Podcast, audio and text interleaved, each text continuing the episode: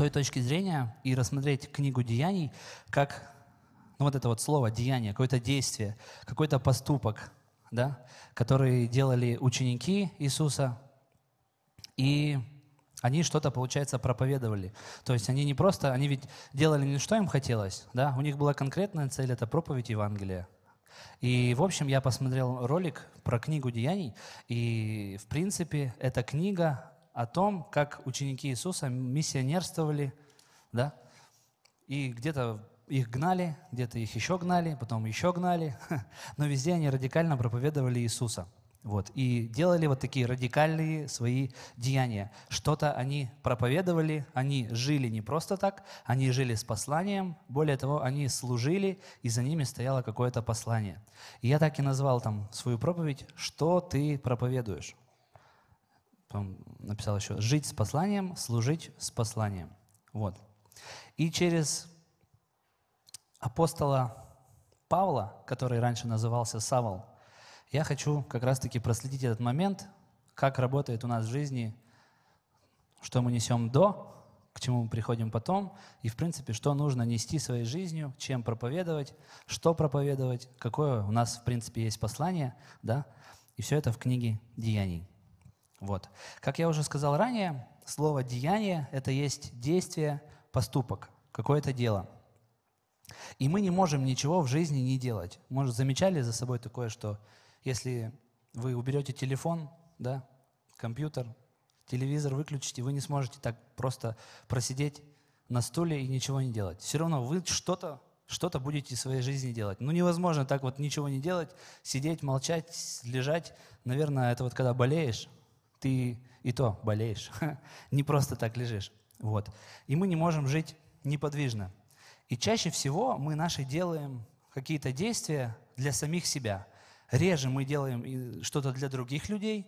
И иногда бывает так, что мы делаем что-то в своей жизни против воли Бога. Понимаете, о чем я говорю? Да? То есть это может быть как намеренно, так не намеренно. Но мы чуть позже об этом поговорим. И вот предлагаю открыть Деяние 9 главу и первый, второй стих прочитать. И посмотрим на примере Савла, на то время еще Савла, как это все происходило. С первого стиха. Савл же, еще дыша угрозами и убийством на учеников Господа, пришел к первосвященнику и выпросил у него письма в Дамаск к синагогам, чтобы кого найдет последующих всему учению и мужчин и женщин, связав, приводить в Иерусалим. Здесь говорится в этих двух стихах, что Савла у него были плохие деяния. У него был четкая, была четкая цель, и у него был четкий мотив гнать учеников Иисуса и всех тех, кто проповедует учение об Иисусе. И он даже для этого пришел к специальному человеку и говорит, разреши мне это сделать. То есть, э, представляете, да, человек не просто размышляет, ну да, что-то мне не нравится то, что они проповедуют, ну, я с ними не согласен. Он не просто был с ними не согласен, он начал что-то делать, какие-то поступки, чтобы противостать этому. Понимаете, о чем я говорю, да? У него было такое состояние сердца, что он делал это осознанно. Вот. И я как раз-таки хочу сказать о том, что деяния наши, какие-то поступки в жизни, они бывают осознанные, неосознанные, либо мы находимся в каком-то обольщении. И этими всеми поступками мы что-то делаем против воли Божьей. То есть воля Божья на тот момент это было проповедь Евангелия, говорить всем, что Иисус есть царь, а Савол как раз-таки всеми своими поступками делал все иначе. Он говорит, это неправда, вы не правы, я вас посажу в тюрьму, я вас разгоню и так далее. Даже убью, вас ненавижу и так далее. И у нас есть иногда осознанный выбор делать, какие, э, делать неправильные вещи в своей жизни. Э, и мы знаем даже, какие неправильные вещи мы делаем. Да? Но я думаю, что вот в случае с Савлом он искренне верил, что его точка зрения правильная, а их точка зрения неправильная. Потому что он жил ну, в такой культуре, где вокруг все говорило о том, что вот ты молодец, ты правильный, у нас вот есть свой закон, у нас есть свой царь, кто такой Иисус, он не царь и так далее. Понимаете, о чем я говорю? И он искренне делал то, что он делал. Так же, как и мы, иногда э, делаем в своей жизни что-то и не понимаем, что это грех. Это как бы неосознанный грех. Когда мы ну не знаю, э, вот мама мне рассказывала, когда она покаялась, я, может, уже даже говорил об этом, а, она вот покаялась, молитву покаяния произнесла, а, потом пошла, молилась, Господь, так хочу на права сдать, пусть это будет с первого раза. И вот она сдала с первого раза, и казалось бы, аллилуйя, она пошла с подружками отмечать, там она отмечалась, ей хорошо. вот. И потом она поняла, что ну что-то, наверное, в этом не так и сказал, ну да, это были неправильные вещи в моей жизни, и сегодня она этого не делает, она больше не отмечает так праздники. вот. Ну то есть в какой-то момент она уже даже была с Иисусом, но делала какие-то неосознанные, неправильные вещи в своей жизни. Вот. Но иногда мы находимся в обольщении. Что такое обольщение? Это когда мы э, делаем, и вот как Павел, он искренне, Савол, он искренне думал, что он делает правильно. Хотя по факту это было неправильно. Вот. И давайте откроем еще вот Деяние 28 главу и с 26 стиха прочитаем. «А, «Пойди к народу сему и скажи, слухом услышите и не уразумеете, очами смотреть будете и не увидите, ибо огрубело сердце людей сих, и ушами с трудом слышат, и очи свои, свои сомкнули, да не узрят очами, и не услышат ушами, и не разумеют сердцем, не обратятся, чтобы я их исцелил». Это как раз уже ближе к концу сам уже Павел говорит, да? А, потому что, мне кажется, он знал, что в его жизни было обольщение, и он это обольщение уже распознавал и написал такие слова, как раз-таки, что слухом слышите, но ничего не слышите. очами смотрите и не увидите, и огрубело сердце. И бывает такое в жизни, что мы делаем какие-то неправильные вещи, и нам искренне кажется, ну что в этом такого, это меня не понимают, ну сейчас вообще мир другой, понимаете? Сейчас уже все по-другому, и это обольщение заставляет нас даже как-то оправдывает, оправдывать какие-то свои вещи. Мы ну, действительно, какие-то свои проступки для себя оправдываем в голове, и для людей вокруг. И, в принципе-то мы чистенькие, пушистенькие, и все хорошо. Я вот написал, свой гнев мы называем праведным. Даже в Библии находим местописание, что праведный гнев от Бога. И мы на кого-то гневаемся, прямо злимся, ругаемся с кем-то и говорим, так это праведно, это праведный гнев, я несправедливость вижу, да? И вот свое раздражение какое-то к окружающим вокруг людям на наших учебах, работах, семьях, мы называем это справедливостью. Вот это обольщение в нас говорит, что это не раздражает, ты не раздражаешься, просто справедливо относишься к ситуации. Вот. Зависть какую-то мы называем мотивацией. Да я не завидую ему, я просто, меня это мотивирует, я тоже хочу так, как он – меня мотивирует, я, у меня есть смысл для того, чтобы просыпаться. Понимаете, о чем я говорю? Да?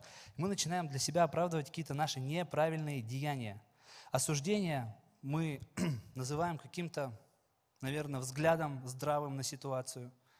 То есть мы что-то видим неправильное, как нам кажется, и мы осуждаем, но говорим для себя, что да я просто здраво смотрю, но он вот реально вот, не знаю, вот он реально не прав. Вот он реально не так неправильно э, это, примеры решает на учебе, да?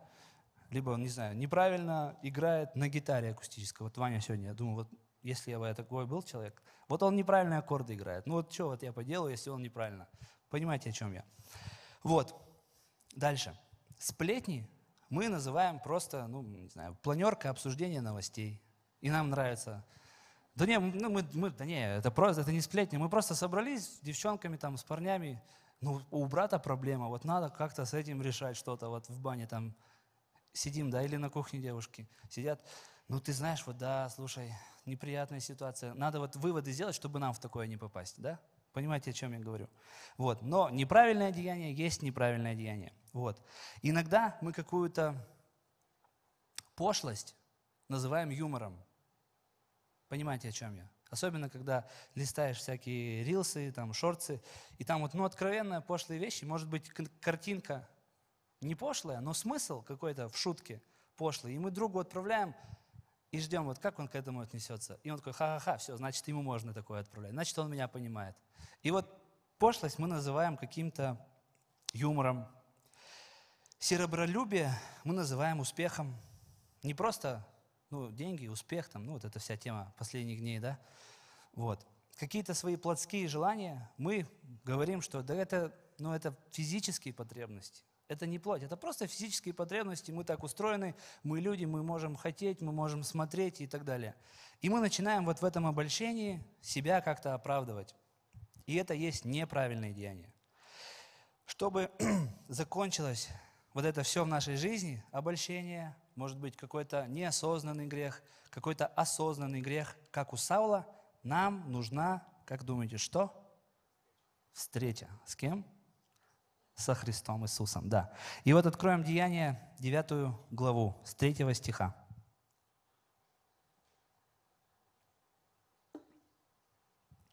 Когда же он шел, Савол, и приближался к Дамаску, внезапно осиял его свет с неба.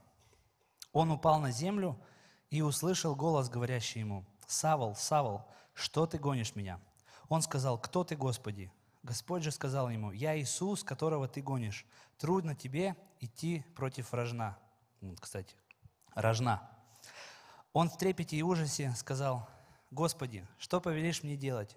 И сказал Господь ему, «Встань и иди в город, и сказано, будет тебе, что тебе надо делать». Вот. У Саула произошла вот эта встреча с Иисусом. И самое интересное, я вот так обратил внимание на то, что Иисус э, спросил сразу в лоб ему, сказал о неправильных его деяниях, сразу же сказал ему, зачем ты меня гонишь? Зачем, он делает, зачем ты делаешь неправильные вещи в своей жизни? Зачем ты делаешь то, что против моей воли? Да? Если это нашу жизнь э, перевести, то вот эта встреча с Иисусом говорит, Иисус нам говорит, зачем ты это делаешь? Он хочет узнать вот мотив твой, зачем ты это делаешь? Но интересно, что Савол не стал ему отвечать на этот вопрос. Он не стал как-то оправдываться. Он сразу, смотрите, что он сделал. После этих слов, зачем ты меня гонишь? Он сказал, он задал ему вопрос, кто ты, Господи? Я увидел в этом то, что он уже его назвал Господом. Он обратился уже к нему Господи. То есть он уже в этот момент, когда он увидел, когда он пережил встречу, первая его реакция была не то, что «да это не я, я не гоню, я не гоню, это мне вот все, другие люди мне как-то сказали делать, я не делаю то, что я делаю, да это, это, это юмор у меня такой, да это не пошлость, это у меня там, ну и вот все, о чем мы говорили, да, это не сплетни, это не это». Он не начал оправдываться, он сразу сказал «кто ты, Господи?» Ему сразу, сразу, сразу стало Интересно, кто такой Господь? Вот. И Иисус ему сказал, что он ему сказал? Он ему сказал, я Иисус, которого ты гонишь. Ну, то есть я тот, против чего ты это делаешь. И дальше он ему сказал, трудно тебе идти против рожна. То есть, что это значит? Смысл вообще словосочетания «идти против рожна» – это тщетность усилий противодействовать неодолимому. Вот давайте еще раз. Тщетность усилий противодействовать неодолимому. То есть бессмысленно тебе самому противостоять каким-то неправильным деяниям в твоей жизни. Вот, тебе точно нужна встреча с Иисусом, потому что после встречи с Иисусом, как мы потом будем читать далее, Павел стал совершенно другим человеком. Без встречи с Богом ты не сможешь никогда преодолеть свои неправильные действия. Дальше Павел сразу же спросил у Иисуса, что ему делать. Ну, то есть он сразу же осознал, что вот то, что он делал, это неправильно, ему трудно. И дальше у него вопрос, а что мне надо делать тогда в моей жизни? Что мне надо делать? Я вот искренне верил, что вот то, что я делаю, и это, от этого никак не избавиться – это искренне, это правильно и так далее. Но потом он спрашивает, что нужно делать, какие дела, деяния делать мне вместо плохих. И Бог сказал ему, что надо встать и идти ну, в город, в принципе, куда он и направлялся, от себя старого, от своих старых желаний, намерений и так далее. И дальше будет ясно, ну так, простыми словами, дальше будет ясно, что тебе уже делать. Главное, встань и иди дальше, после встречи с Иисусом. А даже написано, что какое-то время, там, если дальше читать э, девятую главу, то какое-то время после этой встречи Павел был слеп. Он там три дня не мог видеть. Он ну, совсем даже физически после встречи с Иисусом поменялся. Его там за руку вели, чтобы прийти в Дамаск. И вот Деяние 9 глава с 10 стиха давайте почитаем. В Дамаске был один ученик именем Анания – и Господь в видении сказал ему, Анания, он сказал, я Господи. Господь же ему сказал, «Встань и пойди на улицу, так называемую прямую, и спроси в Иудином доме Тарсянина по имени Савол, он теперь молится. И видел видение мужа именем Ананию, пришедшего к нему, и возложил на него руку, чтобы он прозрел. Анания отвечал, «Господи, я слышал от многих о сем человеке, сколько зла он сделал святым Твоим в Иерусалиме, и здесь он имеет от первосвященников власть взять всех, призывающих Твое имя. Но Господь сказал ему, «Иди, ибо он есть мой избранный сосуд, чтобы возвещать мое имя пред народами и царями и сынами Израиля, и Израилевыми. Я покажу ему, насколько он должен пострадать за мое имя». Анания пошел и вошел в дом, и, возложив на него руку, сказал, «Брат Савол, Господь Иисус, явившись тебе на пути, которым ты шел, послал меня, чтобы ты прозрел и исполнился Святого Духа». И тотчас, как бы чешуя отпала от глаз его, и вдруг он прозрел и, встав, крестился. Здесь Павлу объясняет, как вот Бог сказал, иди, и ты узнаешь. Ты узнаешь, что будет дальше. И вот он пришел, и Анания ему объясняет, зачем Бог вообще сделал. Во-первых, для того, чтобы он прозрел, он увидел, что его дела были неправильные, да? То, что он делал до сего момента, было не то, во что он верил, то, что он проповедовал своей жизнью, своими делами, поступками, деяниями, это неправильно и вообще против воли Божьей. Первое. Иисус пришел, чтобы он прозрел. И дальше написано, что чтобы ты прозрел и исполнился Святого Духа. Для, второе, зачем Дух Святой, э, Иисус встретился с, с Саволом, для того, чтобы он исполнился Духа Святого. И, конечно же, начал новые деяния. Но интересно, что, мне кажется, без Духа Святого никакие новые деяния в жизни Савла, Павла не имели бы никакой силы. И, в принципе, вся книга Деяния о том, как именно Дух Святой действовал, потому что мы там знаем, что учеников, на учеников сошел Дух, и только после этого они начали свое настоящее служение. То есть какие-то правильные деяния невозможны без Духа Святого. Так же, как если в тебе Дух Святой по-настоящему пребывает и живет, ты уже не сможешь сделать какие-то неправильные деяния. Если по-настоящему ты пережил Иисуса, встречу с Ним, принял Духа Святого, Он тебе будет помогать выбирать правильный путь и правильное деяние. Вот. Без Духа Святого невозможно сделать никакие деяния. И на пути к новым деяниям будут, вот как Павел шел в город, э, первое, что там Ананий, Анания сказал, это что я знаю, но он Богу сказал, я знаю, сколько зла он сделал, какой он плохой, да, то когда в твоей жизни произойдет вот эта встреча, ты будешь новым человеком, будут тебе мысли в голову, может быть, от других людей, может быть, от тебя самого, которые будут говорить, да я знаю, ты на самом деле-то, ты вот столько плохого сделал, и вот это осуждение, оно будет приходить все равно. Как вот Анания говорит Богу, так я же знаю, какой он плохой, сколько он плохого сделал в своей жизни для верующих людей, так же и ты можешь в своей голове думать, да я же, ну как я могу делать что-то хорошее, как я могу быть проповедником, как я могу служить Ему, если я так много всего сделал плохого. Я просто этого не достоин, я буду там где-то в стороне сидеть, но нет. Иисус сказал на это, на эти мысли, которые атакуют, Он говорит, Он есть мой избранный сосуд, чтобы возвещать мое имя перед народами и царями и сынами. И после этих событий Савол начал свою деятельность миссионерскую с Духом Святым, вот. И во время этих поездок у Саула стало новое имя. Его уже начали называть Павел. Я вот не нашел местописания конкретно, где там, как это поменялось его имя, да, вроде там искал даже и в интернете, но четкого местописания нет, ну просто с какого-то момента его начали называть все Павел. Вот. Я в этом увидел, что через Духа Святого, когда он пришел в жизнь Савла, он его поменял настолько, что даже имя у человека стало другое. Понимаете, да? Когда Дух Святой заходит в вашу жизнь и начинается Его движение, Его водительство, то у вас ваша суть становится другой, ваше имя, оно становится другим. И дальше Павел уже начал мощно распространять Евангелие и делал это радикально. Он начал рассказывать про Иисуса, проповедовать Его, проповедовать Христа, говорить, что только Он есть царь на самом деле, и только через Него можно спастись.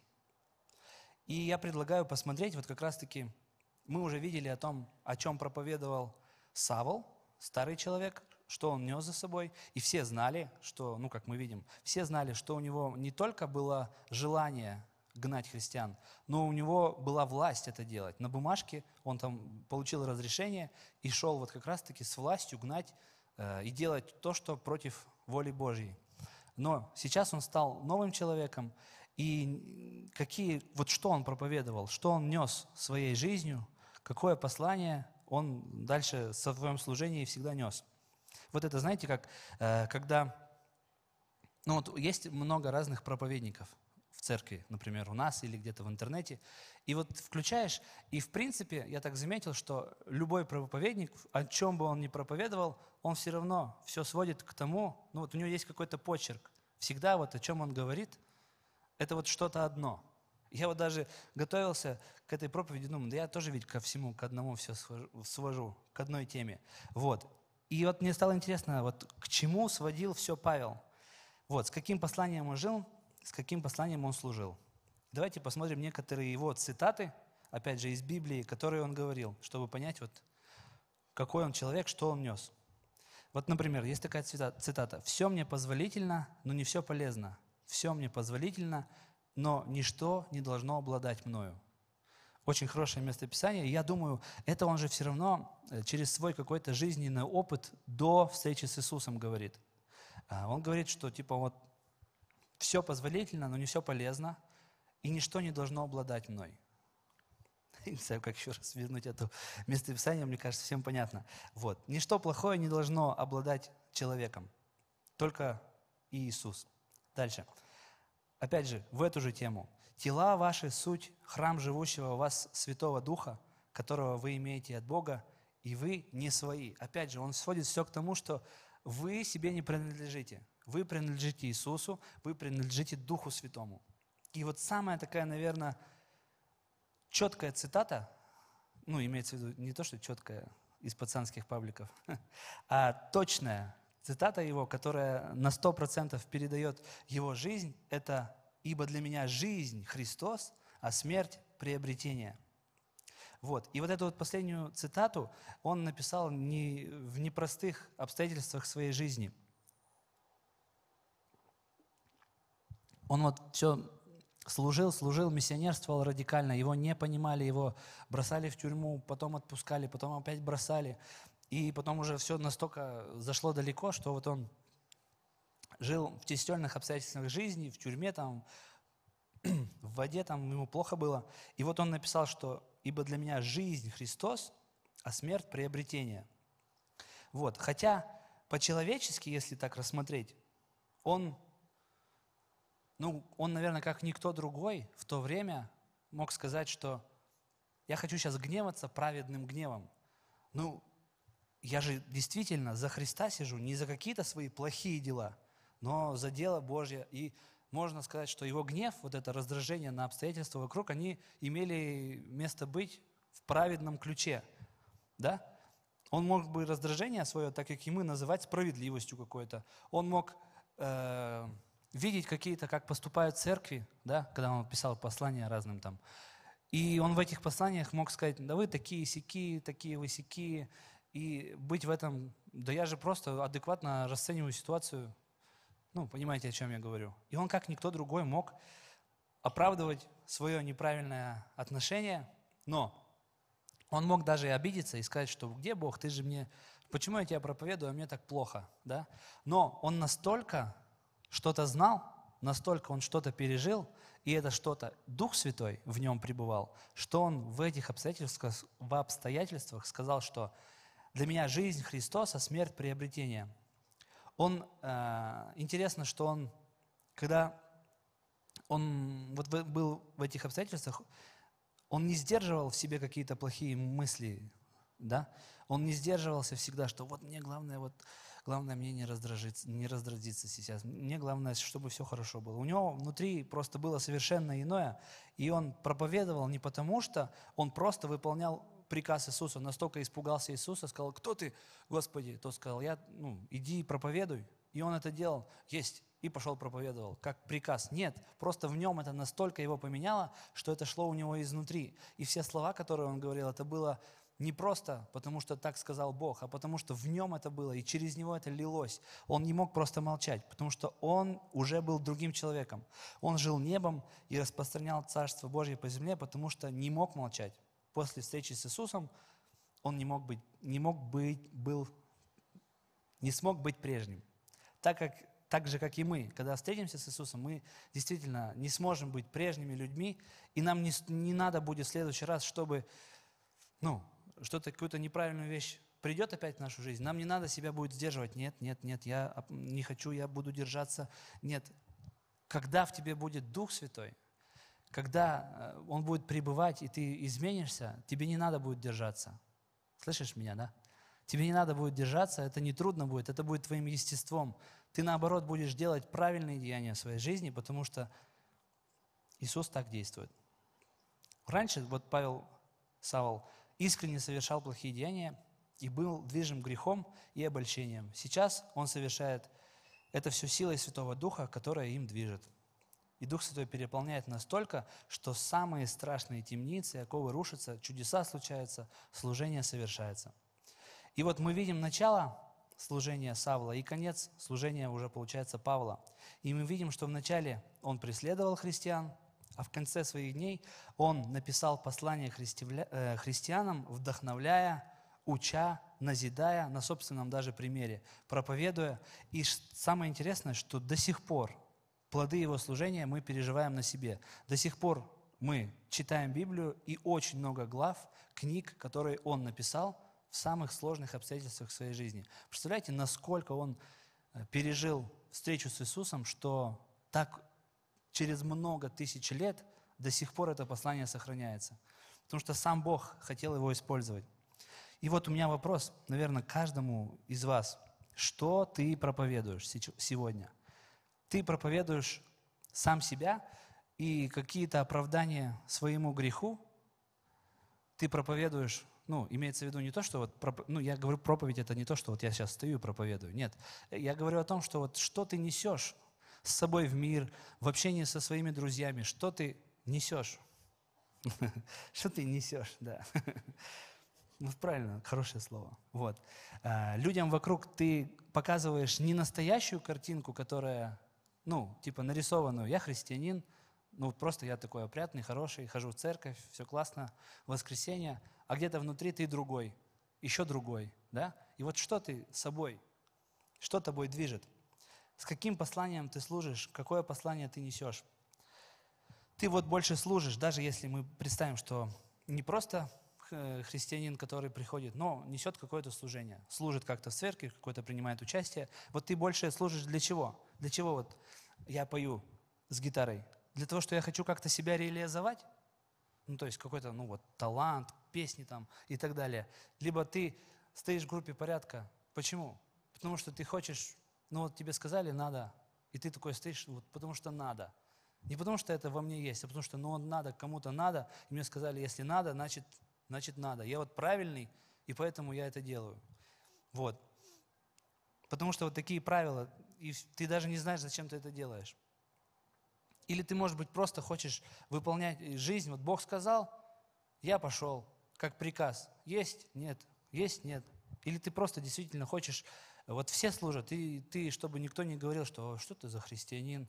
У всех вот домашние, вот представляю, вот ему уже 20, а у него ячейка есть, а тебе уже 25, а ячейки нет. Ты такой, ну да, давайте тогда ячейку, потому что, не потому что в тебе это есть, а потому что вот у него есть, а у меня нет.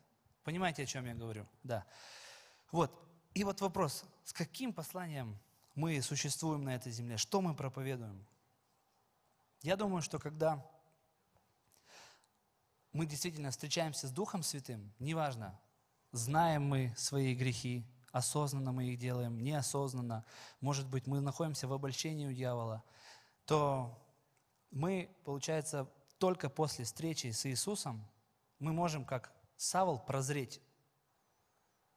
Мы можем увидеть то, что, оказывается, я делаю неправильно. Но важно, что будет в тот момент, когда ты встретишься с Иисусом. Вот это важно, потому что там все равно есть у нас выбор в этой встрече. Сказать, что испугаться и сказать, да не, я хороший, это не я, какие-то оправдания придумывать. да? Либо ты искренне скажешь, кто ты, Господи, что мне дальше делать, чтобы делать уже новые деяния в моей жизни. И вот этой книги Деяния не было бы, если бы ученики Иисуса, они сказали, да не, не, Духа Святого после крещения, когда Он им открыл глаза, они бы сказали, да мы хорошие, да это не сплетни, это новости и так далее. Ну, все, о чем я говорил. Вот. И очень у тебя есть хорошая возможность, когда Дух Святой придет, когда Он тебя встретит, вот ты о чем-то переживаешь, о чем-то ты, с чем-то ты сражаешься в своей жизни. И обязательно на твоем пути будет Иисус. Обязательно Он придет тебя, Он тебя настигнет, Он тебя остановит, Он явится в своем свете через, может быть, какие-то обстоятельства, да, через, может быть, какого-то человека. И, может быть, даже он уже приходил к тебе в каких-то обстоятельствах. И, может быть, ты даже уже понимаешь, о чем я говорю. И, может быть, ты даже вместо того, чтобы сказать, Господь, да, я готов измениться, ты вот как раз-таки сделал так, что да не, я нормальный. И не то, что для других, ты для себя сказал, что да не, у меня все хорошо. Я все равно, да не, у меня все хорошо. Вот. Я сейчас думаю, что мы можем встать.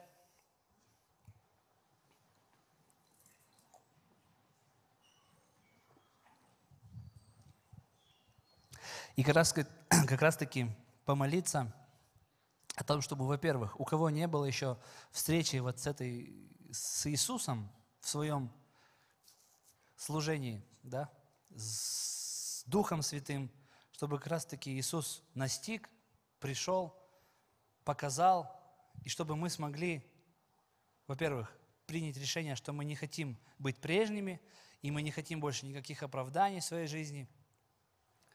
И, во-вторых, мы хотим, чтобы Дух Святой вошел в нас – и в нашей жизни уже начались новые деяния. Господь, спасибо Тебе за Твое присутствие на этом месте. Господь, мы так благодарны Тебе за то, что Ты когда-то встретился с Савлом, Господь, Ты когда-то дал ему новое имя, Господь. Спасибо, что мы видим плод его жизни на этой земле, и мы сейчас можем читать и размышлять над Твоим Словом, потому что когда-то один человек просто не стал оправдываться. Когда-то один человек, он не искал своего, а он полностью посвятил свою жизнь Тебе, Господь. И мы, Господь, может быть, даже в какой-то мере имеем дерзновение говорить Тебе, что мы хотим так же, Господь, мы хотим так же, Господь, посвятить себя для Тебя, как это сделал Павел, Господь. Мы хотим понимать то, что Он понимал, Господь. Мы не хотим просто плодов Его жизни, Господь, но мы хотим суть Его жизни. Мы, Господь, хотим, чтобы в нашей жизни было то же самое, что было у Него, что двигало Его, что заставляло Его совершать служение, что заставляло Его писать такие слова, что жизнь Христоса, смерть приобретения, Он искренне это понимал. Он не просто для красного слова это писал, а Он искренне жил так. Господь, мы также, Господь, хотим пережить то же самое, что и Он, чтобы служить так же, Господь, Тебе, Господь, несмотря ни на какие обстоятельства, Господь. И сейчас, Господь, мы молимся о том, чтобы Ты, Господь, настиг, Господь, тех людей, Господь, кто, может быть, находится в обольщении какого-то греха в своей жизни, Господь. Ты также, Господь, встретил, Господь, своим светлым лицом, Господь, чтобы кто не может еще отказаться от чего-то своего, кто не видит, что он делает что-то неправильное и совершает какие-то неправильные деяния, Господь, просто настигни, Господь. Пусть эта встреча произойдет в ближайшее время во имя Иисуса Христа. И также помоги, Господь, каждому человеку, Господь, не оправдываться больше, не искать снова своего, Господь, а действительно просто сказать, Иисус, я сдаюсь, Господь. Просто пусть никаких оправданий не будет, и пусть Дух Святой зайдет, Господь, в сердце, Господь, в жизнь и просто направляет, и просто совершает эти новые деяния, Господь, в жизни. И мы действительно хотим, Господь, быть новыми людьми, Господь. Мы хотим быть новым творением в Тебе, Иисус.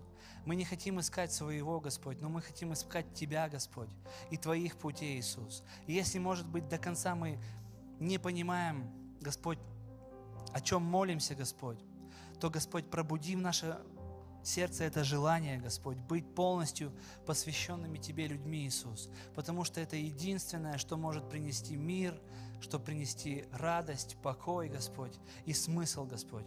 Во имя Иисуса Христа, Господь. Спасибо Тебе и слава Тебе. Аминь.